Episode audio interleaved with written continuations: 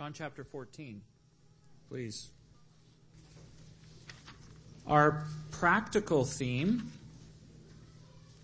of the coming of the Lord. Now, last Sunday we tried to emphasize the point that the coming of the Lord is, is practical. Um, some years ago, a street preacher preaching on the coming of the Lord skeptic in the audience yells out, that stuff, that's all pie in the sky when you die. The preacher said, well, actually it's steak on your plate while you wait. and, um, hey, we like steak, don't we? Like a barbecue. Hey, had a barbecue at Luke's on uh, Friday night. It's more of I said a, uh, a meat meet or a meatathon, something like that. You know, standing around the barbecue eating meat. Now that's understand the principle. The coming of the Lord is practical, the way we live. The apostle John, in his first epistle says this, that he that person who has this hope purifies themselves. They live different. And so we want to think about John's gospel a little bit by way of introduction before we read our passage in John chapter 14. Um, John's gospel is the last gospel written. It's different than the other three. It's different than Matthew, Mark, Luke.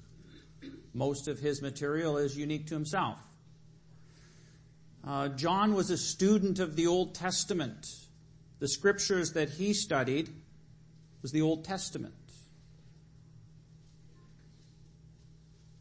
C.H. Mackintosh, who was a student himself of the Old Testament, said this that one of the most profound and comprehensive chapters in the Bible is Leviticus chapter 23. Leviticus chapter 23 is the feasts of Jehovah, the feasts of the Lord. Elwood McQuaid, linked with Friends of Israel, has a little commentary on the Gospel of John called The Outpouring of the Spirit. He says this, you cannot understand the Gospel of John apart from the feasts of Jehovah. In fact, he says this 70%, almost 70% of John's gospel is in the context of the feast, the feast of Israel. You think to yourself, is that true? Well, um, what's the most famous chapter in John's gospel? Well, probably three. I'm going to say three because 316 is the best known verse in the world. What's the context of John chapter 3? It doesn't have to be rhetorical, you can answer. What time of the year was it? Passover. That's how chapter 2 ends. Now the time of the Passover. So, um, seems Elwood McQuaid's theory stands in John chapter 3. Uh, John chapter 14. Hey, maybe the most second read or known verses in John's Gospel. John chapter 14. What time of the year was it? Passover. John 7, Feast of Weeks, right? Feast of Tabernacles, Booths. Uh, the Lord Jesus went up to Jerusalem to observe and honor the feasts of Leviticus chapter 23. So we want to hopefully tie those ideas together. Now, John chapter 14, um, if Leonardo da Vinci was to paint this picture, he would call this the Last Supper. in the 15th century, he did that. He painted a picture of the Last Supper. I mean, uh, we've seen his art, we've seen others. Others depict this scene on the night before the Lord Jesus would go to the cross. uh, Leonardo, uh, in his picture, it has this sort of, um, you can see that the, the disciples are a bit disturbed. Something has bothered them. Um, they tell us the artist was thinking of of um, chapter 13 when the Lord Jesus said, um, One of you will betray me. And so it starts this inner turmoil. Who it would be, who could it be? Uh, sometimes artists uh, portray this kind of serenity at the scene, a sort of a peacefulness. But we know that from chapter 13 not to be the case. John is very specific in giving us the flavor of the upper room, what it was like. Um, the Lord Jesus tells his disciples what's going to happen. He's going to go to the cross. He's going to uh, well, he's going to go to Jerusalem. He's going to go to the cross. He's going to suffer, die, and on the third day be raised. And um, Luke tells us they understood nothing of what he said. Uh, then in Luke chapter 22, he institutes the Last Supper. And uh, immediately underneath that passage, you know what happens? Do you know what happens? It says they began to argue as to who would be the greatest in the kingdom. Man, they were in trouble, those guys, hey? Aren't you so thankful that never happens anymore in the church? I had a friend in Hunter Mile where I used to live. She struggled with how messed up the church was. I used to say to her sister, if you think I'm bad now, you should have seen me then. I'm here in church fellowship because I'm so mixed up, because my family is so broken. And I said, in fairness to our brothers and sisters, that's what often brings us to the Lord, isn't it? Tragedy, brokenness, things not working out. And so, um, this is often the challenge. People come in from the outside and expect to be perfect. But it's not. And so what happened with those who walked with the Lord Jesus, heard his teaching for three and a half years? Hey, even on the night before he went to the cross, there were lots of problems. Um, the last verse of chapter 13 is the Lord Jesus' beloved disciple Peter telling the Lord, Lord, all the rest, I don't know about them. They probably would deny you. I myself never would.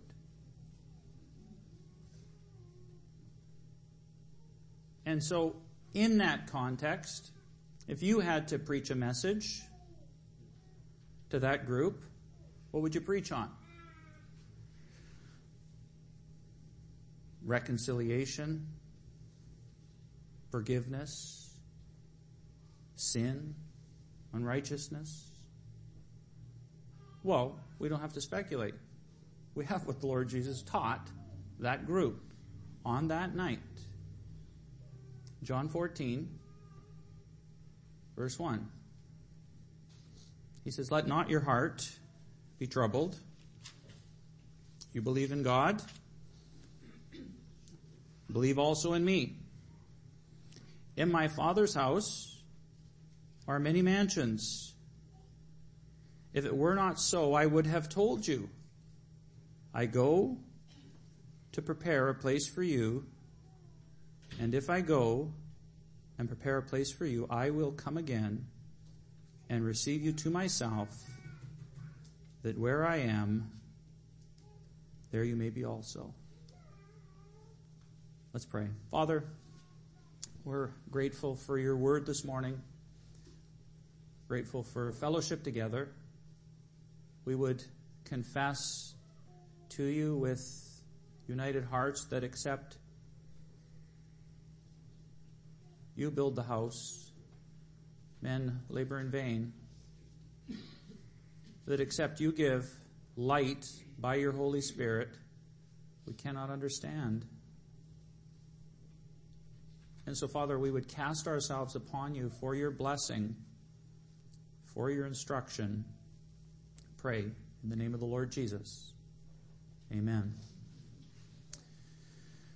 Now, the section of Scripture we're starting to read in, John chapter 14, is what's called the Upper Room Discourse. This is the last message that the Lord Jesus Christ gave to his disciples. It's not very long can be read in 35 minutes.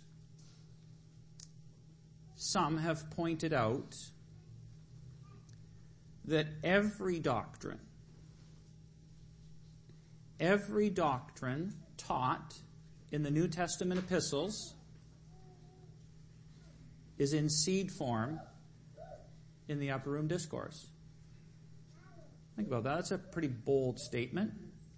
Every doctrine taught in the New Testament epistles is in seed form in the upper room discourse. Think, would it be possible to condense all of the teaching of the New Testament epistles into one 30 minute message? Hey, the Lord Jesus could summarize the Old Testament in one sentence. this is what they came and they asked him hey, come on, what about the law, the commandments? You know, those 613 that we acknowledge. The Lord Jesus said, Love the Lord your God with all your heart, soul, strength, might, and your neighbor as yourself. On these hang all the commandments. Hey, it would still be the case, right? If you would love the Lord your God, all your heart, soul, strength, mind, and your neighbor as yourself, you'd be okay. Uh, you might, you know, uh, be challenged to say, well, well, who is my neighbor? Right? Remember, that's what happened when the Lord Jesus challenged the experts in the law. And so the fact that some make bold statements like every doctrine in seed form, we say, we, we could see that. We wouldn't be surprised at least. And so, John chapter 14, what is the Lord Jesus talking about here? He is talking about the rapture. He is not talking about what some refer to as the second coming. Now, we said last week these are connected ideas, but they're stages. So, John chapter 14 is not Matthew 24, 25. It's not the same. There's radical differences, opposites, if you will. Um, John chapter 14, the, the, the catching up is to blessing, right? What's happening here is being caught up to, to be with the Lord. That's what heaven is, right? I mean, I mean, it's kind of hard to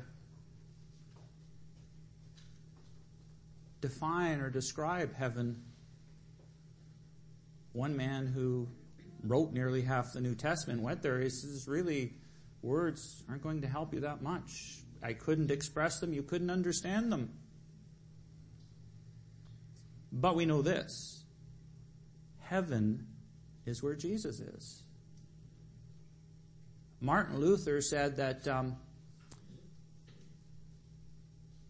if Jesus is in hell, hell would be heaven for me. If Jesus isn't in heaven, heaven will be hell. Heaven is where Jesus is. That's the hope, the blessed hope. And I suggest that when John wrote his first epistle, this was the night he was thinking about. You know, in the context of all this dissension and, and broken relationships, mistakes made, the Lord Jesus taught his disciples about heaven. So, Keep your finger here and we'll seek to prove this point. turn to 1 Thessalonians chapter 4. Now last week we said there are three major passages that teach on the rapture. We said John 14, we said 1 Corinthians 15, and 1 Thessalonians chapter 4. Now, last week we worked through 1 Thessalonians. We saw that the rapture is each chapter. But specifically, we want to think about now chapter 4 of 1 Thessalonians. The apostle writes, verse 13 of chapter 4, I do not want you to be ignorant, brethren, concerning those who have fallen asleep, lest you sorrow as others who have no hope. For if we believe that Jesus died and rose again, even so God will bring with him those who sleep in Jesus. For this we say to you by the word of the Lord, that we who are alive and remain until the coming of the Lord will by no means precede those who are asleep. For the Lord himself will descend from heaven with a shout, with the voice of an archangel, with the trumpet of God. The dead in Christ will rise first. Then we who are alive and remain shall be caught up together with them in the clouds to meet the Lord in the air. And thus we shall always be with the Lord. Therefore, comfort one another with these words. So if you could take chapter 14 of John and put it side by side with 1 Thessalonians 4, are there similarities? Do you see any? Give me one. Go ahead.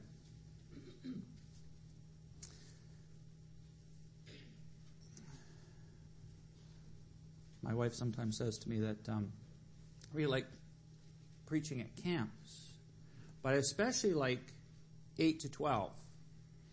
Uh, I like 8 to 12 because uh, they like to answer, hey, 13, when the peer pressure comes on. They don't like to answer. They don't like to be wrong.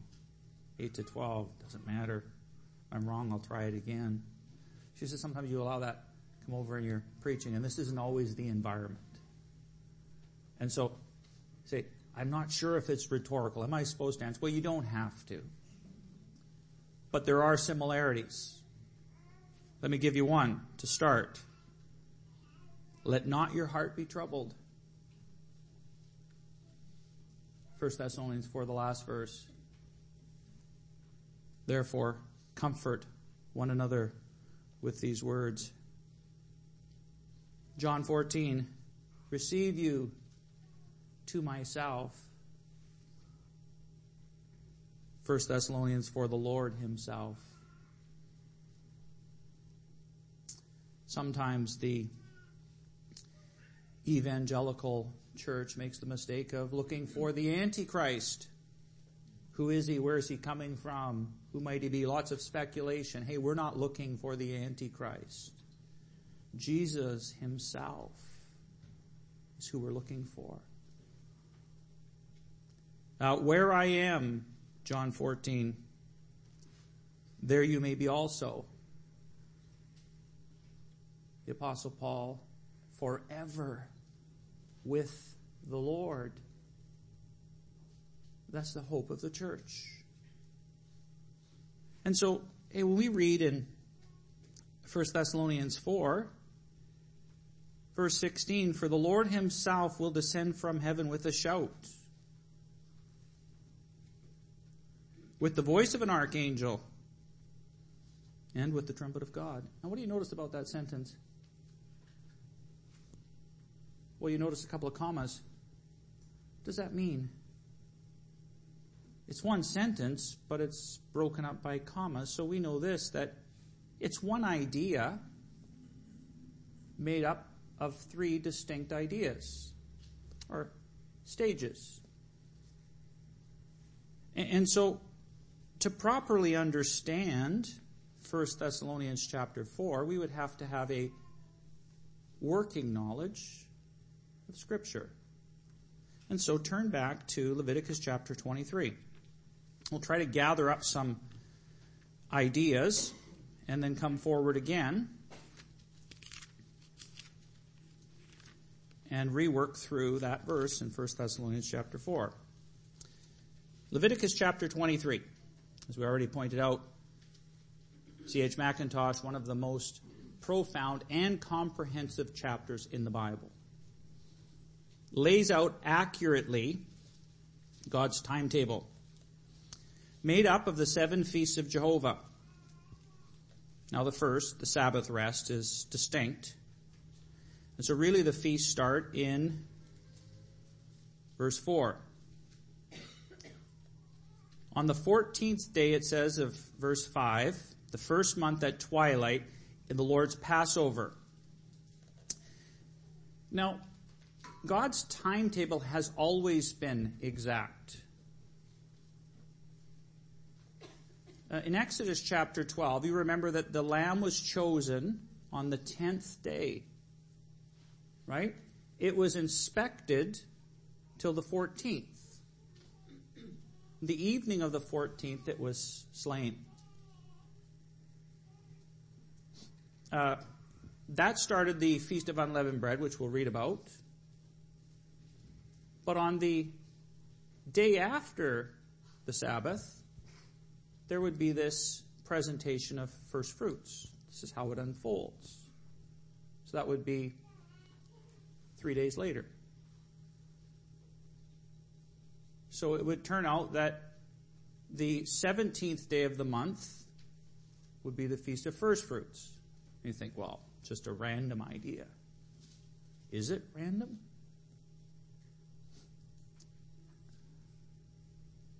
There was a point when this whole globe was covered, covered in water. You believe that, right? And there was a man who had been floating in a boat with um, his family and lots of animals.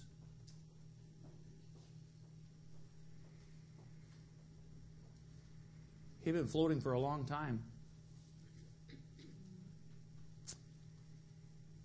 At a certain point, as the water started to recede, that ark came to rest on a mountaintop.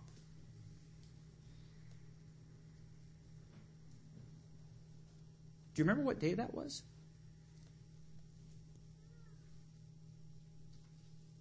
That was on the 17th day of the seventh month.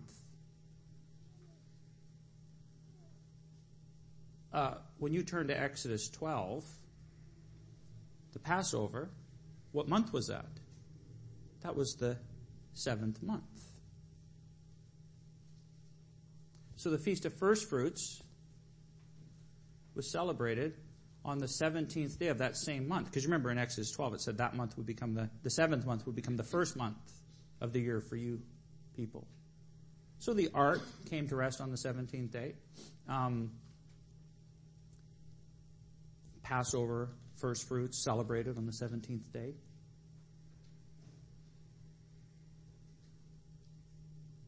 It's the same in the New Testament. What day did Jesus come into the city of Jerusalem? Remember, and he was announced king? Palm Sunday, the 10th day of the month. Uh, Sunday, Thursday, 14th, evening of the 14th, afternoon, twilight. Probably the same exact. Hey, able men have shown that probably the exact time as the Passover was being slain, the Lord Jesus Christ was expiring on the cross. Hey, God's timetable is accurate. He's right on track. Jesus is coming back. He came the first time at that exact moment in time when he was due, and he's coming again. And, so Leviticus chapter 23 is important. It starts with the Passover. Now we think about the Passover. Has the Passover been fulfilled? Yeah. No speculation required. Right? 1 Corinthians chapter 5. Christ our Passover sacrificed for us. Right? Already been done uh, followed by uh, the Feast of Weeks, or sorry, the uh, Feast of um, Unleavened Bread. This ongoing feast. Uh, number three feast. Feast of First Fruits, verse 9 onward. Uh, the wave sheaf, it says in verse 11, he shall wave the sheaf before the Lord to be accepted on your behalf? Has the feast of first fruits been fulfilled? Verse, chapter. 1 Corinthians chapter 15. That's Paul's point in resurrection. That the Lord Jesus Christ, like this pictured here in Leviticus chapter 23, the first fruits offered, that's exactly what happened the Lord Jesus Christ, Resurrection Sunday. So he links that to the resurrection. Is resurrection important to Christian faith? Yeah. Who's seen Lee Strobel's movie? You seen that remake, or it's not his movie, but it's his story. Who's seen that? Have you guys seen that? It's good stuff, right? Do you remember there's this point when his Christian friend says to him, Hey, why don't you go for the juggler? He's like, Yeah, yeah, I like that. What do you mean? What's the juggler? He says, The resurrection. He's like, I'm on it. Well, you know what happens. Right? Hey, Christ rose from the dead. Seen over 500 witnesses. That's Leviticus chapter 23, the Feast of First Fruits. Then what? Uh, what's number four? So number one is the Passover, followed by the the um, Feast of Unleavened Bread. You remember as you read in the New Testament, Luke always puts those two together, right? They are together. Um, and then number three would be the um, what was it? First fruits. That's three. Number four, Feast of Weeks, Pentecost. How many days after? Yeah, right. Seven, seven sevens, 49, and the day after that Sabbath, right? So, uh, hey, again, you could read books that point out that the timing of this whole thing is, is exact. And so number four, the Feast of Weeks. Then what happens? Well, then what happens? Verse 22 When you reap the harvest of your land, you shall not wholly reap the corners of your field when you reap, nor shall you gather any gleaning from your harvest. You shall leave them for the poor, for the stranger. I am the Lord your God. And so this uh, important chapter Leviticus chapter 23 is divided four and three. The first four with this break of the harvest in the middle. I suggest to you that's the day in which we live. I mean, there's a harvest going on, right? Uh, that was never the challenge. The challenge was never that there wasn't a harvest or a great work going on. The challenge, you remember, even for the disciples, is that they could see it. Right? That's what the Lord Jesus said. You remember that's in the context of John chapter 4. Uh, they'd already been into that town. Right? You remember they went in there to buy meat. You say, well, you know, that's the problem where I live. Nobody wants to hear the gospel. They're not interested. Hey, well, that those same disciples could have said that of Samaria. Was this town of Samaria ripe for the gospel? It was ripe. You remember the woman when she met the Savior, she went back to the men of her village and said, Hey, come see a man who told me everything that ever I did. Could this be the Messiah? And so they came out and they heard. And then they asked and they heard again. Seems like the whole city was saved. And they come to her and they say, Hey, just so you know, we believe. But not because of what you said, just, but we've heard him ourselves. And so, sadly, the disciples had already been there. And so the Lord Jesus says what needs to happen is um, we, I need eyes to see what the Lord is doing. He's working. He's working in the world. This is the time of the harvest. And thankfully, even today, tens of thousands, maybe even more, are coming to faith in the Lord Jesus Christ. It's the time of the harvest, this period of grace. Um, I remember a Jewish brother came to our assembly and worked through this little passage here. You know that that God said, and he doesn't just say it here, he says it in Deuteronomy chapter 24 too, that when, when, um, when the Jews were to uh, harvest their fields, if there was a sheaf forgotten, they weren't to go back and get it. Um, they weren't to uh, harvest the olive trees twice or the vines twice, just once. They were to leave the remainder for the stranger, the fatherless, and the widow. And this Jewish brother said, Do you think God would command something to others that he himself would not be willing to do? Would he do that? Did he leave a sheaf in the field? Yeah, he did. Uh, 1 Corinthians chapter 15, verse 8. One born out of due time. The Apostle Paul was that sheaf that the Lord left in the field. You remember he called himself the apostle to the Gentiles. He didn't come behind in any gifting. And so we're here today, Western society, if that's where you're from, because of the call of the Apostle Paul to come west with the gospel. And, and so the time of the harvest. But it's coming to an end. Uh, the fifth feast, the Feast of Trumpets, verse 23. So one is Passover, unleavened bread, first fruits, Pentecost, their Feast of Weeks, time of the harvest, this break, then the Feast of Trumpets. Uh, seventh month again, that's when it's going to happen. So there's this long break after the Feast of Pentecost, this long break of nearly four months. And then in the seventh month, in the seventh month comes Feast of Trumpets. Ten days later, the Day of Atonement. Right? That's the sixth feast. That's in verse 26 onward. And then lastly, the last feast, number seven, and just a few days later, right? The Feast of Tabernacles. And so we have seven of them. We have this break, which was what we're suggesting. Is what we're suggesting. That's the day in which we live, this time of the harvest.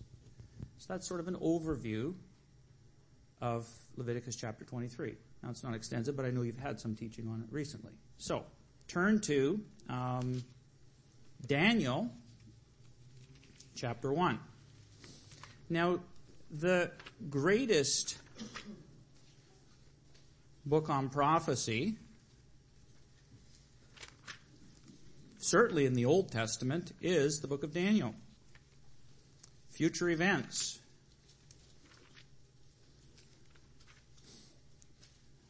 Now, you've heard it said, and believe it to be true, that you can't understand that other great book on prophecy, the book of the Revelation, apart from an understanding of the book of Daniel. So,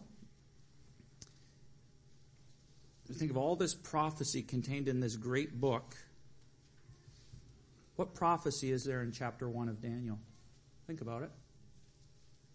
What prophecy is there in Daniel chapter 1? There isn't any. Nothing. Uh, we've thought about, uh, we often think about, uh, you know, how can we be an influence?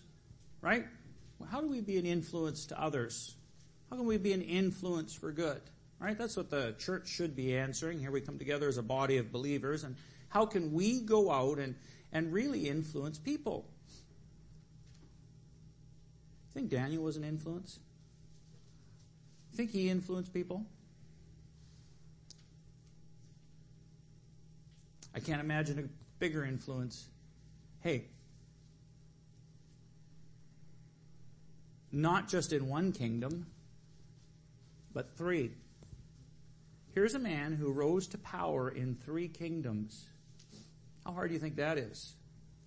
Hey, that's impossible apart from the Lord. And hey, hey, hey, he didn't just rise to power, hey, people loved him. Darius, when Darius came in and took over the kingdom from Nebuchadnezzar, I mean, uh, Nebuchadnezzar loved Daniel. Daniel led him to the Lord. I mean, he loved Daniel. And so it wouldn't be hard to believe that, that Daniel was, was his right hand man. And so Darius comes in and, and takes over the kingdom. He would think he'd get rid of Daniel. Doesn't. He loved Daniel. Hey, when his his his uh, his right hand men trapped Daniel, and he's cast into the lion's den. What did Darius do all night? He didn't sleep. Remember, he got up early in the morning. Daniel, has your God been able to save you? So, he rose to power in three kingdoms, Cyrus as well. Daniel chapter 1 is how Daniel was different than everybody else. Hey, our strength as Christians, as followers of Jesus Christ, is not how we're the same as everybody else, but in fact how we're different. Separation is a biblical doctrine. And so, chapter 1, Daniel. Daniel didn't eat the same as everybody else, he didn't dress the same as everybody else, and yet he had real influence. And so, this carries through the book. That's Daniel chapter 1. Now, we don't have to read the verses, you're familiar with them, right? That's what all of chapter 1 is, is, is about. What motivated Daniel to live like that? Say the fear of the king. I don't, I don't quite buy that.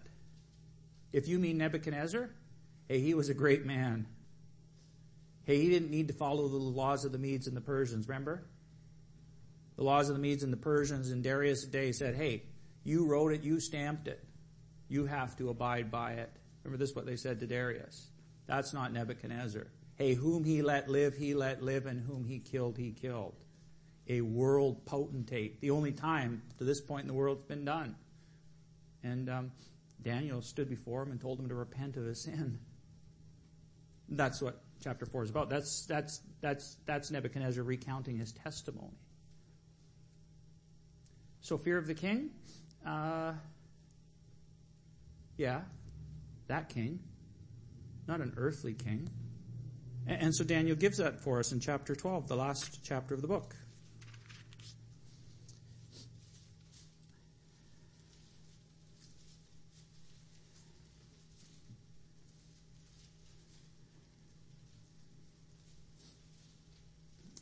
Verse 13 says, But you go your way till the end, for you shall rest and will arise to your inheritance at the end of the days. Daniel was motivated by the next life. That's how he was able to live separate. He had his inheritance in view. People say it's hard to live in the world today. So many things to look at, so many temptations. Hey, those things we look at, fantasize about, they were reality for Daniel. Right? I mean, they weren't just movies. They were the reality of the things he was exposed to, and he lived in separation from those things. And so, although sometimes he didn't get invited to the party, hey, when the writing was on the wall, they knew who to get Daniel. And so he had this inheritance in view. Who's telling him this message? Uh, Verse 1 At that time, Michael shall stand up, the great prince who stands watch over the sons of your people. He goes on to talk about what's going to happen yet in future events in the book of the Revelation. But what we learn from this passage is that um, Michael, the archangel, is connected with Israel. Uh, Daniel had an inheritance. He looked, right? For something future. Uh, he had in common those saints from Hebrews chapter 11. Let's turn. Hebrews chapter 11.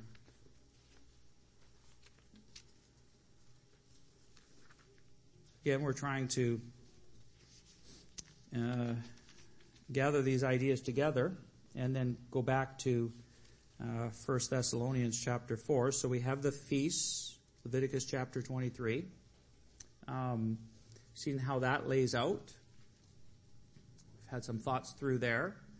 We've seen that Daniel lived a separated life in uh, with future events, with this inheritance that he was looking forward to, that this kept him separate, that his strength in his ministry was his separated life. Uh, that fits with what we had in in um, First John, that he who has this, that person who has this hope, purifies themselves. They live different. And so now when we come to uh, Hebrews chapter 11, actually the writer can go back and find all kinds of people who live like Daniel. A long list of people. Old Testament saints. That's what they are. Right? Men and women uh, who lived for the future. I mean, Abraham. Abraham spent his whole life living in a tent. You know how hard that is, right? Ask Ben. He says, uh, I'm not doing it anymore. I'm building a trailer, right? I'm not going to live in a tent when I go camping. And I hear him. Hey, uh, a friend, uh, Doug Kazin. You remember Doug Kazin? Did you ever meet Doug Kazin down this corner? He was big on future events. He said to me one time, Hey, nothing brings the flesh out of me faster than camping in the rain. And I think, yeah, I hear you.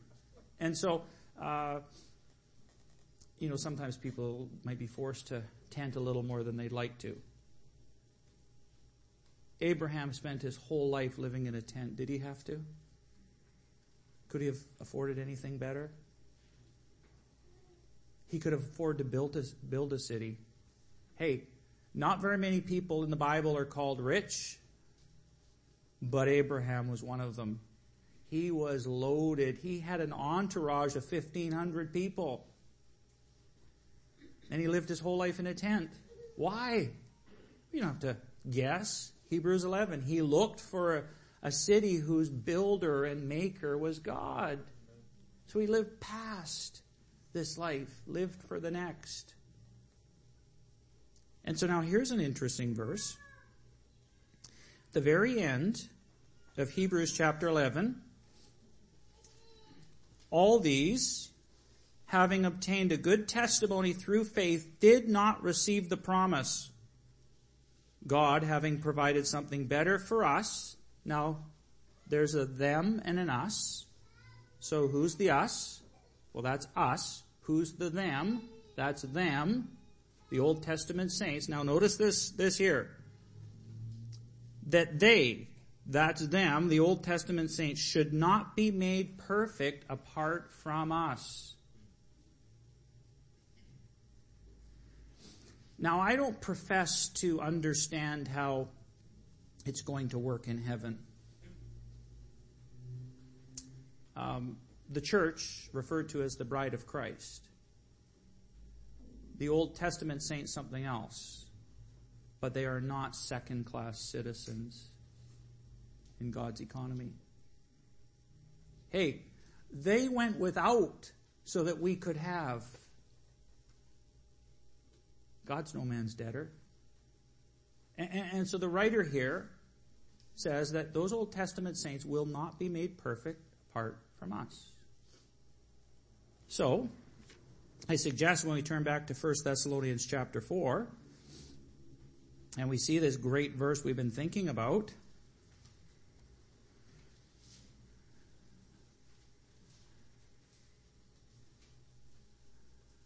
For the Lord himself will descend from heaven with a shout.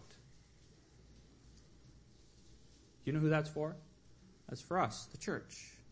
Now, we learned last week that uh, today, in the day in which we live, the day of grace includes Jews and Gentiles, right? Brought together in the body of Christ. The Lord Himself will descend from heaven with a shout for the church. Uh, with the voice of an archangel. Well, I would suggest to you that that's Michael the archangel. That's Michael the archangel coming for Old Testament saints. Uh, Hebrews 11 says they won't be made perfect apart from us, as if to say it's going to happen at the same time. Uh, hey, the Lord Jesus doesn't need help resurrecting his church, his bride, with the help of an archangel. He doesn't need it. Uh, Michael, the archangel, is always connected to Israel. And so I would suggest to you that's what's happening. And then it says, with the trumpet of God. Well, that's Leviticus chapter 23. God's prophetic clock will start to again tick. And so um, sometimes people uh, say, well, that doesn't sound right. That's not what I thought. It's not what I believe. It's not what I heard. Hey, this is something I came up with. Read Harry Ironside's book on Daniel, and you'll see this is what he taught. This is what he believed, and others too. Um, we know this that um, in our thinking, what's going to happen next is the Lord Jesus is going to come back to the air and the church is going to be raptured. And then there's going to be the judgment seat of Christ for believers, right? Where we uh, give account of the things the Lord has given to us, right? And those things that that um, disgust us about our own work, our impure motives, right? We know, don't we, that that um, sometimes even when we do the right thing, it's for wrong motives. Do you guys, do Americans do that? Um, Canadians do. Uh, Jabe told a story of two boys skating on Lake Michigan. The ice broke and one boy fell through and and his friend was able to shimmy out on the ice and, and save his friend. He's a town hero. The newspaper is uh, interviewing him, saved his friend. And so he said to the newspaper, What else could I do? He was wearing my skates. and so this idea, even the right things for the wrong motives, hey, the bema will burn away all that dross. It'll be gone. And um, then some say, ah, the marriage supper of the Lamb, us wed to Christ. Can I give you one more verse? Turn back to John chapter 3.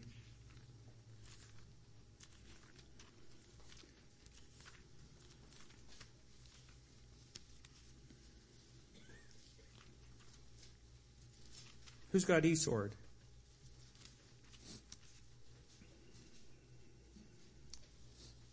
Who has eSword? Do you have eSword? Do you have eSword on your phone?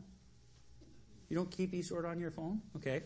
Um, and do you have the, uh, do you have the um, uh, KJV with Strong's numbers? Okay, so in John chapter 3, this is John the Baptist speaking. He says, um, verse 27, a man can receive nothing unless it has been given him to him from heaven.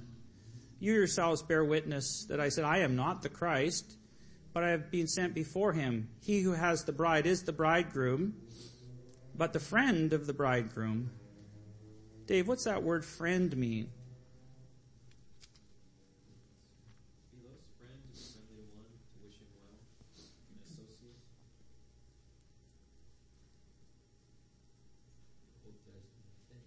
Uh, yeah, it could be translated best man.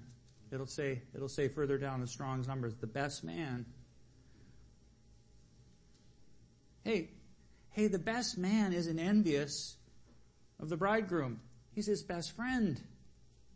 And so this was the challenge. That's the context of John chapter 3. People thought, hey, aren't you, aren't you envious of introducing people to Jesus and losing disciples? John says, no, I'm going to be the best man the bridegroom's wedding. So, if John's not there, it seems like it couldn't happen. John will be there. How did he get there? Um, 1 Thessalonians chapter 4. Voice of the archangel. So, well, there's a lot of other holes in things. I say, yeah, there is. Um, the Lord Jesus on the cross said to the thief, Today you will be with me in paradise. Right? Remember that. Well, paradise, most likely Abraham's bosom, right? Luke chapter 16. So they would have gone to paradise, and just like it had been prophesied back in the Old Testament, this is what Paul quotes. Paul quotes in Ephesians chapter 4 that he, that's the Lord Jesus, the one who ascended first descended. He descended into the bowels of the earth. He led captivity captive.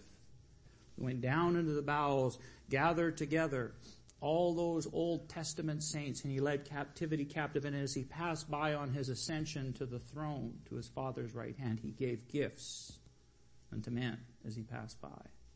So that's how they got there. And they're waiting their inheritance, just like us. And so Harry Ironside says he's looking forward to standing in that same line with Daniel. He says, I'm not going to be standing next to him. I know that. He'll be way up. I'll be back. But I'll be able to ask him some of the things. Hey, the coming of the Lord's a practical doctrine. And so, as we're reminded in verse, this is how John ends the book. Even come, so Lord Jesus. Let's pray. Father, um, thank you for your word, and we ask that you could take and uh, make something of what was said and could uh, bless our hearts uh, and bless your people and Father, that you could make us a blessing as we would go forth, that um, we could live uh, in the expectation of your coming, that we could live purified lives, that we could live separate, and that maybe you could, even as you did with Daniel and others recorded in the page of Scripture, you could bring people into our lives whom we could bless, whom we could befriend, whom we could point towards your Son. Father, we uh, pray for the coming of the Lord Jesus. At the same time, we, we, we realize that we have friends, people we love, who aren't ready for the Lord Jesus. And so we pray for them uh, and pray that you would use us to bless them. We pray in the name of the Lord Jesus Christ. Amen.